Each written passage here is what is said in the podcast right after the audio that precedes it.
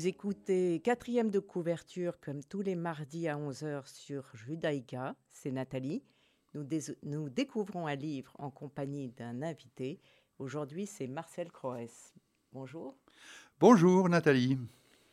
Je vous présente. Né à Bruxelles, vous avez fait des études de philologie romane à l'Université de Louvain. Au début des années 60, vous êtes engagé par la RTBF comme journaliste culturel. Vous produisez et présentez des émissions de radio sur deux sujets qui vous passionnent en priorité, le cinéma et l'opéra. En octobre 1962, vous partez pour la Chine, où vous avez été recruté comme expert par les émissions en langue française de Radio Pékin. Vous y restez jusqu'en 65 en compagnie de Gisèle, votre femme qui se lance au retour dans le métier d'antiquaire et deviendra la plus grande spécialiste mondiale de l'art chinois ancien. Revenu à la RTBF, Marcel Croès, vous réalisez de nombreux reportages radio et télévision dans divers pays, y compris en Éthiopie et en Amérique latine, ainsi que dans les pays communistes de l'Europe de l'Est. Vous présentez également en direct les émissions sur le concours de Reine-Élisabeth. Pendant une vingtaine d'années, vous donnez un cours sur l'histoire du cinéma à l'école de la Cambre. Et après avoir quitté la RTBF pour cause de retraite statutaire, vous travaillez à Radio Judaïka, ici même, où vous présentez des émissions sur l'opéra et le cinéma. Actuellement, vous travaillez comme journaliste freelance et vous assurez chaque mois une page sur le cinéma et une autre sur la musique pour le mensuel L'Éventail, et vous lisez beaucoup. En effet, oui, oui, je suis un grand liseur et aussi un grand spectateur d'opéra, de, de danse, de théâtre, mais c'est vrai que la, la lecture, la littérature, toutes sortes de formes de littérature continuent de m'occuper et de me passionner énormément. Ça vous manque pas trop en ce moment les spectacles? Si, euh, je dois dire, j'éprouve une grande frustration depuis euh, le déconfinement, l'idée de manquer d'une part des représentations d'opéra parce que traditionnellement mon été est occupé largement par euh, des séjours dans des festivals d'opéra, euh, que ce soit en Italie ou en Allemagne ou en Autriche. Euh, depuis toujours, je suis l'opéra. Et là, évidemment, tous ces festivals ont été annulés. Donc, c'était une grande frustration. Et d'autre part, pour ce qui est du cinéma, Évidemment, on le sait, euh, beaucoup de grands festivals ont été également annulés. Cannes, où j'ai été d'innombrables fois, a été euh, très tôt euh, supprimé. Et puis d'autres festivals, peut-être moins, moins importants, mais tout de même très passionnants, sont tombés également. Il y a par exemple un festival que j'adore et qui est pour moi le rendez-vous par excellence, qui a lieu en avril en Italie, dans la petite ville de Udine, dans le Frioul Vénétie Julienne, et qui est le meilleur festival au monde de cinéma asiatique. Et comme c'est un cinéma qui me passionne depuis toujours. Là, vraiment, j'ai éprouvé une immense frustration et donc j'espère, je croise déjà les doigts en espérant que le prochain festival de Houdini aura bien lieu à la fin du mois d'avril 2021.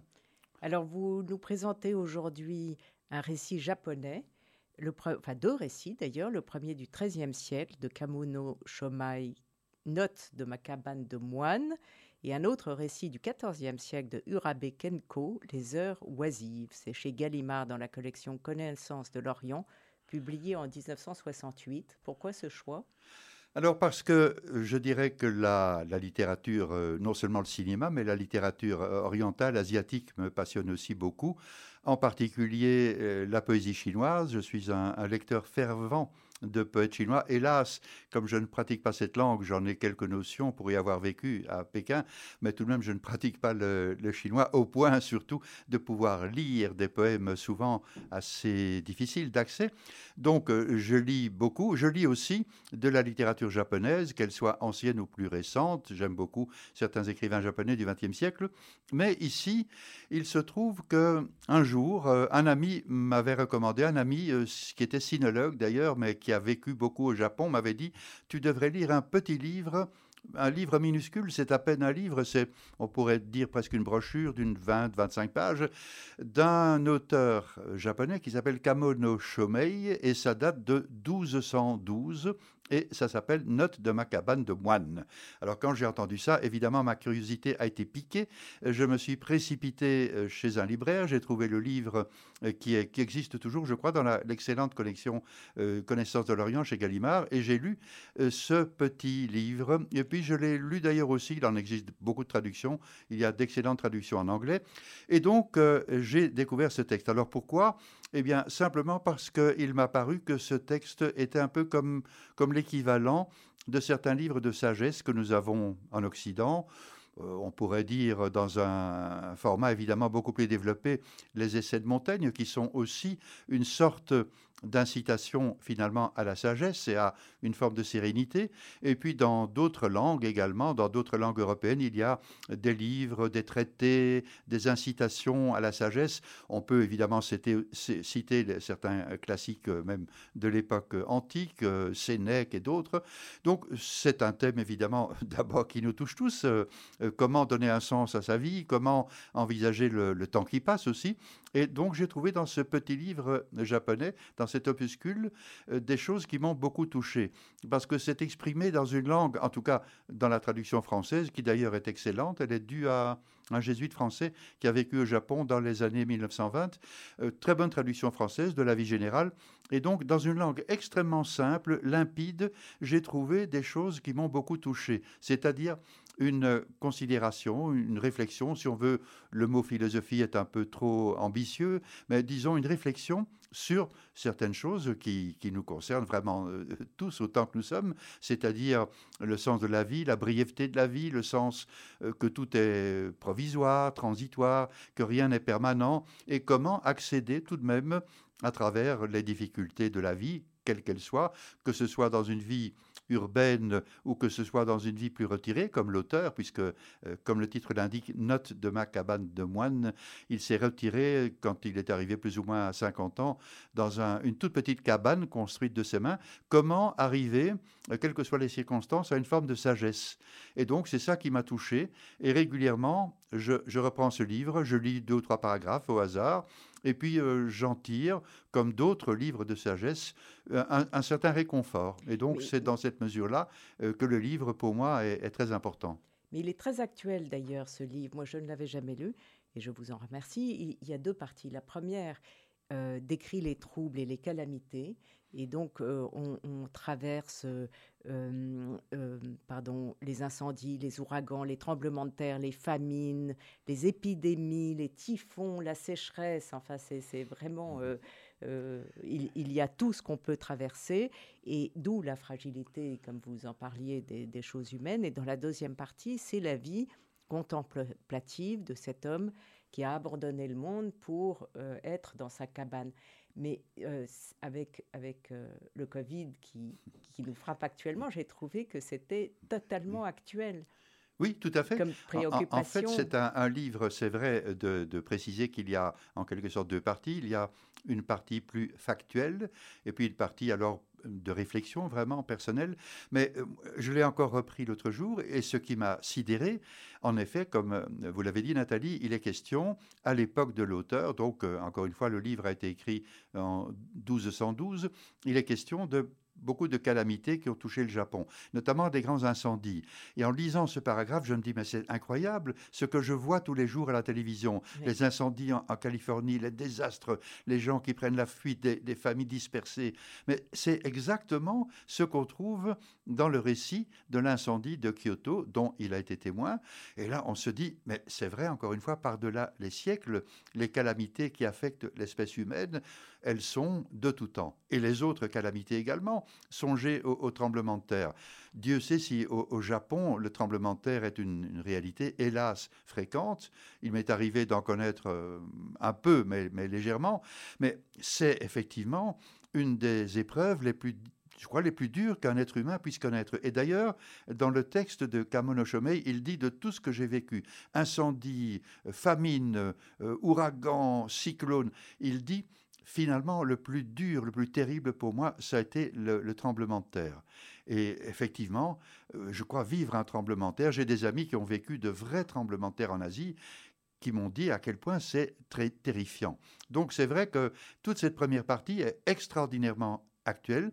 Et au fond, c'est aussi l'itinéraire d'un homme qui a traversé des épreuves et qui, ayant traversé des épreuves qui, concernent la société, et puis aussi, peut-être on peut le mentionner également, des épreuves personnelles, puisqu'au fond, sa vie est, un peu en, deux parties. Il y a une vie officielle, si on veut, euh, au service de l'empereur du Japon, et puis, à un certain moment, justement, il décide de quitter le monde et de se réfugier, alors de construire sa, fameuse cabane, euh, sa, cabane minuscule.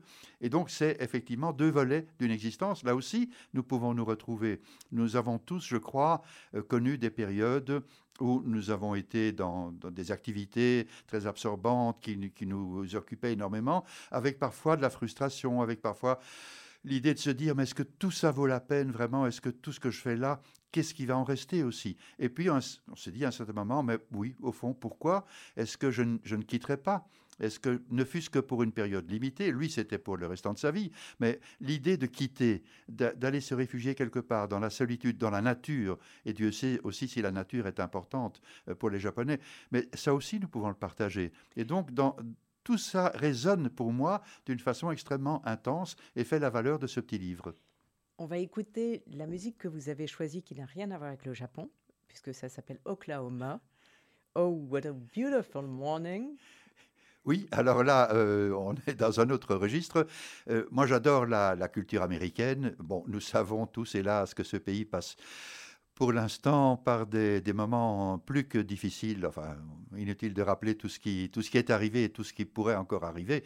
Mais euh, la culture américaine est quelque chose qui me touche profondément parce qu'elle est au fond, je trouve, pleine de vie, pleine de vitalité.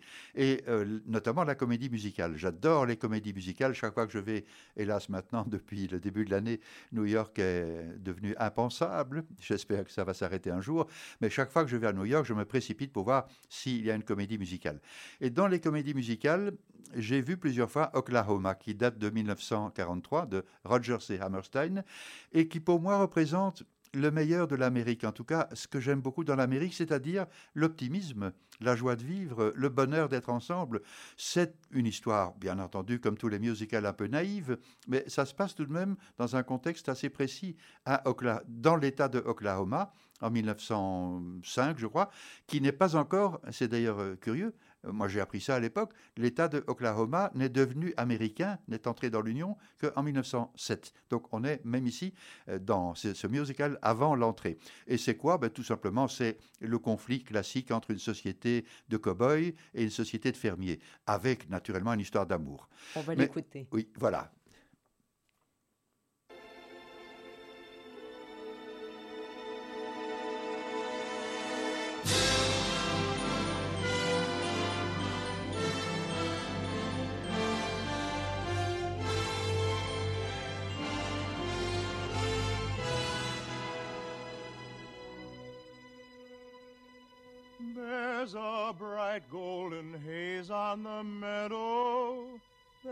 A bright golden haze on the meadow. The corn is as high as an elephant's eye, and it looks like it's climbing clear up to the sky. Oh, what a beautiful morning! Oh, what a beautiful day. I got a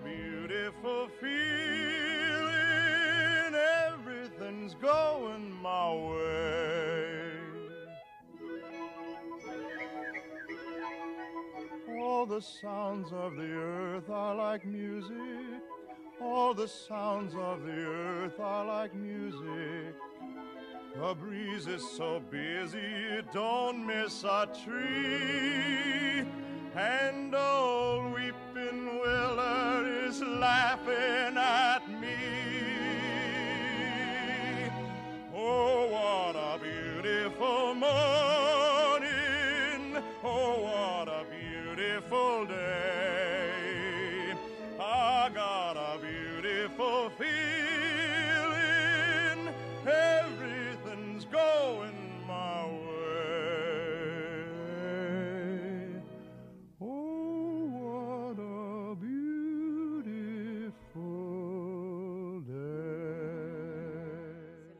nous parle des notes de ma cabane de moine.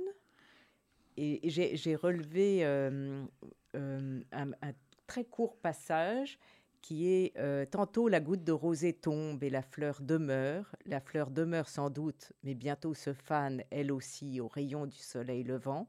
Tantôt la fleur se replie sur elle-même, tandis que la rosée demeure. La rosée a beau demeurer, elle ne dure jamais jusqu'au soir. C'est magnifique. C'est admirable et c'est justement euh, la leçon euh, de ce livre et la leçon de beaucoup de, penseurs japonais euh, ou chinois, c'est le sentiment de l'impermanence. D'ailleurs, il y a souvent ce mot, mais en, japonais, qui figure dans, dans des livres, l'impermanence, le fait que tout est transitoire, que rien ne dure, que nous devons, nous, en tant qu'êtres humains, accepter d'abord que la vie a une fin, et puis que ce qui peut nous arriver sera tantôt glorieux, tantôt exaltant, tantôt attristant. Ça peut être, encore une fois, nous revenons ici, hélas, à, à des circonstances actuelles, ça peut être la perte de quelqu'un ou la maladie de quelqu'un. Donc, l'impermanence fait partie de notre vie. Et dans ce petit livre, dans ses réflexions, dans ses notes de ma cabane de moine, euh, Camon dit ça très très bien et il explique finalement pourquoi, ayant vécu euh, une première vie, on pourrait dire en tant qu'officiel. Attention, pas un officiel de haut rang, il était au service de l'empereur du Japon, mais euh, euh, en deux mots, pour rappeler son itinéraire, il a cru, parce que son papa travaillait dans un temple, il a cru qu'il allait succéder à son papa dans un temple shintoïste, et finalement, pour d'obscures raisons, il n'a pas eu la faveur de l'empereur, il y a eu des rivalités, bref, il a perdu l'emploi qu'il espérait. Au fond, on pourrait dire, à la limite, ça aussi c'est contemporain. Euh, quelqu'un euh, qui travaille, je dirais, dans l'orbite euh, d'un dirigeant. Hein. vous avez ça aujourd'hui, des intellectuels qui travaillent dans l'entourage, maintenant, je ne sais pas, du, du président Macron, qui aime bien, paraît-il, s'entourer d'intellectuels. Et puis un jour, patatras, il tombe en disgrâce. Et alors à ce moment-là, évidemment, c'est le choc, c'est tous les rêves d'une carrière qui s'écroule. Et donc, lui a, connu ça, Kamono Chomei, et il a en plus connu la pauvreté parce que les histoires familiales, les fortunes familiales euh, se sont affaiblies. Donc, euh, il a dû quitter la, maison familiale. Puis, il a euh, choisi une petite maison beaucoup plus petite, mais là encore, il a eu du mal à survivre. Et, c'est ainsi, donc, encore une fois, qu'il a décidé de quitter, d'aller dans la montagne. Ça, c'est très important, évidemment, dans la culture japonaise, parce que la montagne a quelque chose de sacré. Et donc, il va dans la montagne. Et là, il se construit un ermitage. Et dans cet ermitage, qu'est-ce qu'il fait? Eh bien, d'abord, la nature. Il est dans la nature. Euh, il se nourrit. Là, nous touchons, on pourrait dire, Kamono Chomei est un, ancêtre de nos écolos, parce que qu'est-ce qu'il dit? Il faut aller dans la nature, il faut euh, quitter, rejeter tout ce qui est artificiel, tout ce qui fait la vie urbaine. Et il, dit très clairement, qu'est-ce que je fais? Je sors, je ramasse des fruits, je fais cuire des plantes. Il ne parle même pas apparemment de, gibier ou d'animaux, donc je suppose qu'il a une alimentation végétarienne. Il est dans la nature, mais il garde tout de même une chose, et ça, ça m'a touché aussi. Il a beau être tout à fait, il a, il a choisi la vie de moine, donc il est devenu moine à 100%. Il a choisi la vie de moine, mais tout de même, il a gardé quelque chose qui le rattache à sa vie antérieure, c'est la musique. Parce qu'il il paraît, il paraît qu'il était un très bon musicien, qui jouait du koto et du biwa, les deux instruments traditionnels du Japon. Et tout de même, dans sa cabane, dans sa pauvre cabane, il a emporté ses instruments de musique. Et il dit, Oh oui, de temps en temps, quand je suis là, sur le seuil de ma cabane, le soir tombe, je prends mon biwa, hein, cet, instrument à cordes pincées, et je, et, je, chante, je chante un poème, sans doute un poème qu'il avait inventé, parce qu'il était poète aussi. Et je trouve ça très touchant, parce qu'au fond, euh, il y a, ça le rend très humain, je trouve. C'est pas du tout l'ermite qui dit Oh, je refuse totalement le monde extérieur, je ne veux plus rien connaître. Non, après tout, la musique. Euh, c'est quelque chose d'un peu frivole, il faut bien le dire. Et donc lui, il a beau être euh, moine retraité dans sa cabane, il a gardé une attache avec le monde, c'est la musique. Et la musique l'inspire, le console, tantôt quand il est triste, euh, ça le remet de bonne humeur, euh, tantôt quand il est dans un autre état d'esprit, ça l'incite à la contemplation. Donc j'aime beaucoup ça. Au fond, quand on va d'ailleurs vers la fin du livre, il dit à peu près lui-même qu'il n'est pas parfait. Il ne se présente pas du tout comme un type parfait. Il dit oui, euh, j'ai mes faiblesses. Euh, par certains côtés, je me rattache encore au monde, mais c'est ainsi.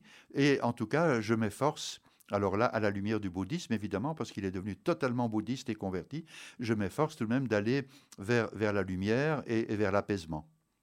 Qui est amusant aussi, c'est que, enfin, c'est dans un, je sais plus si c'est dans ce texte-là ou dans un autre, mais euh, il y a cette idée de c'était mieux avant. Quand on pense qu'il l'écrit au XIIe siècle au Japon, j'ai trouvé ça extraordinairement rassurant. Euh, il, y a plusieurs, plusieurs fois, il reprend, il y a, euh, c'est dans Notes sans titre, c'est pas le même livre, mais est-il erroné de taxer le style actuel d'innovation? Il dit cette critique n'est pas pertinente, être nouveau n'est pas forcément à vice. Et je, trouve que c'est, il y a plusieurs références à cette nouveauté. Oui, tout à fait. Euh, en fait, c'est de nouveau quelqu'un qui a une réflexion euh, qui pour nous est très actuel, qui peut nous, toucher. Il est là, il, écrit euh, tout de même à une époque très très lointaine, mais déjà, il, euh, il, se penche, si on veut, vers le passé. Il sait que le passé a, beaucoup de choses à, nous dire, et donc il ne faut pas, et, Dieu sait si pour nous, euh, à quel point nous sommes bombardés par cette idée, oh, il faut innover, il faut innover, il faut du nouveau, il faut un, nouveau style en littérature, en musique, en cinéma, ce qui venait avant, c'était désuet, obsolète. Et eh bien là, effectivement, ces, sages japonais ont cette leçon à nous donner.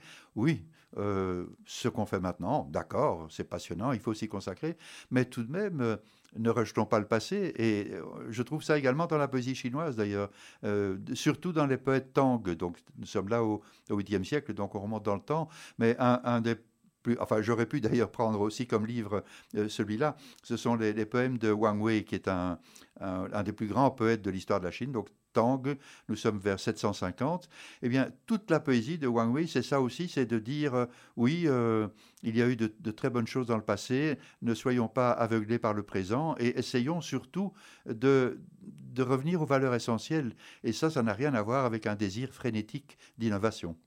Et ça, ça n'a pas changé aujourd'hui, c'est ça qui Exactement, oui, oui, oui. Donc tous ces, tous ces livres, encore une fois, malgré leur petit format, moi je me disais, j'aime bien, enfin, je lis tout, je, je suis capable de lire euh, Guerre et paix ou euh, des livres immenses, et ça ne me rebute pas, loin de là, ou, euh, enfin, je ne sais pas, la recherche du temps perdu, mais j'aime aussi euh, en art les choses brèves.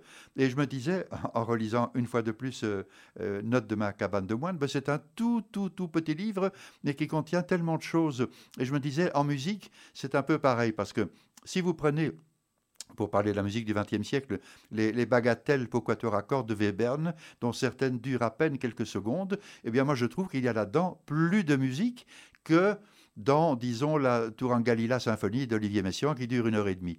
Donc, euh, l'essentiel peut se tenir dans un, petit noyau. Mmh. Euh, Ce n'est pas tellement l'abondance qui est importante, mais on peut dire énormément de choses euh, en, un soupir, je dirais. Pour votre deuxième musique, vous avez choisi Handel. C'était Convey Me to Some Peaceful Shore, chanté par René Fleming. Oui, alors là, euh, simplement, je voudrais évoquer un, souvenir et une raison de ce choix. Euh, je disais tout à l'heure, je vais beaucoup dans les festivals de cinéma. Mon dernier festival du cinéma, c'était à Berlin, où je vais chaque année parce que j'aime beaucoup le festival et j'aime beaucoup la ville de Berlin. Et donc, j'y vais depuis 30 ans. Et je vais au dernier, la dernière Berlinale, donc en février 2020, avant, hélas, le coup près qui tombe sur, sur notre vie culturelle. Et je suis au, Festival de Berlin, j'arrive là le premier jour, le tout premier jour, euh, très fatigué euh, par les jours précédents, puis j'avais dû me lever tôt pour attraper l'avion, enfin il y avait du retard.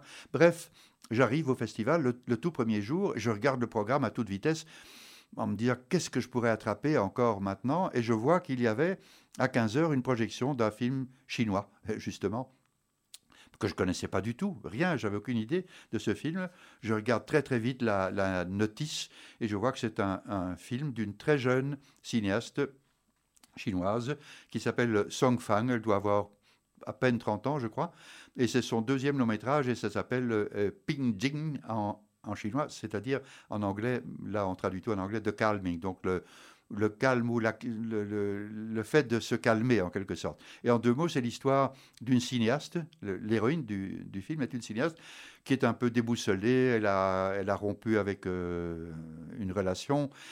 Et elle, elle erre à travers, elle est tantôt au Japon, tantôt à Hong Kong, tantôt en, Chine. Et je, je vois ce film, et bon, très franchement, le film était assez moyen. C'est d'ailleurs, je, je l'ai quasiment oublié. Donc, je, je reconnais que je somnolais un peu, la fatigue. le- Mhm.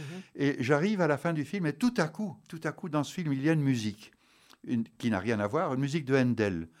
Et cette musique me, me fait un choc, mais vraiment un choc émotionnel extraordinaire. Je ne sais pas pourquoi. C'est une, euh, une- un, un passage très, on pourrait dire aussi, peut-être très doux, très contemplatif. Ça, euh, ça dit euh, Convey me to a- some peaceful shore. Euh, Conduis-moi vers un rivage paisible. Là aussi, c'est une, une invitation à la sagesse. Et tout à coup, cette musique m'a empli de bonheur. J'arrivais là, j'étais Mm. pesant, soucieux, euh, déjà an- angoissé à l'idée du programme qui allait suivre. Et puis tout à coup, j'entends cette musique de Handel et j'ai eu euh, ce, qu'on a, ce que je crois Joyce appelait une, une épiphanie, donc une illumination. J'ai eu une illumination de trois minutes. Alors, on Et- va, et on c'est va resté avec moi. Pour, pour voir si, si euh, les, euh, les auditeurs ont la même.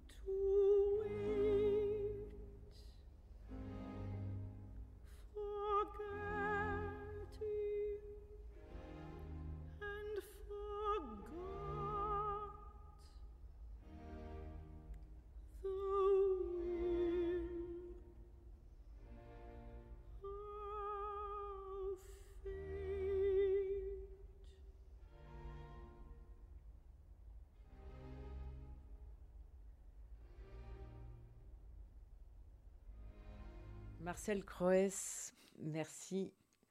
Euh, alors, vous voulez conclure sur les notes de ma cabane de moine ou rajouter quelque chose?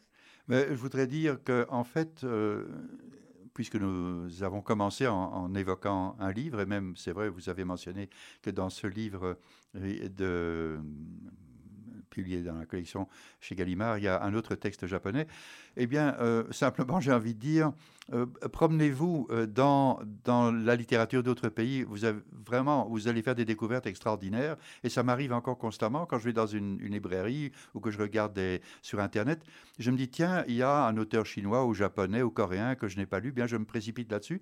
Et souvent, effectivement, comme ce dont nous avons parlé aujourd'hui, j'y trouve des leçons de vie. Et donc, je reste toujours ouvert à l'inconnu, à la surprise, à la découverte.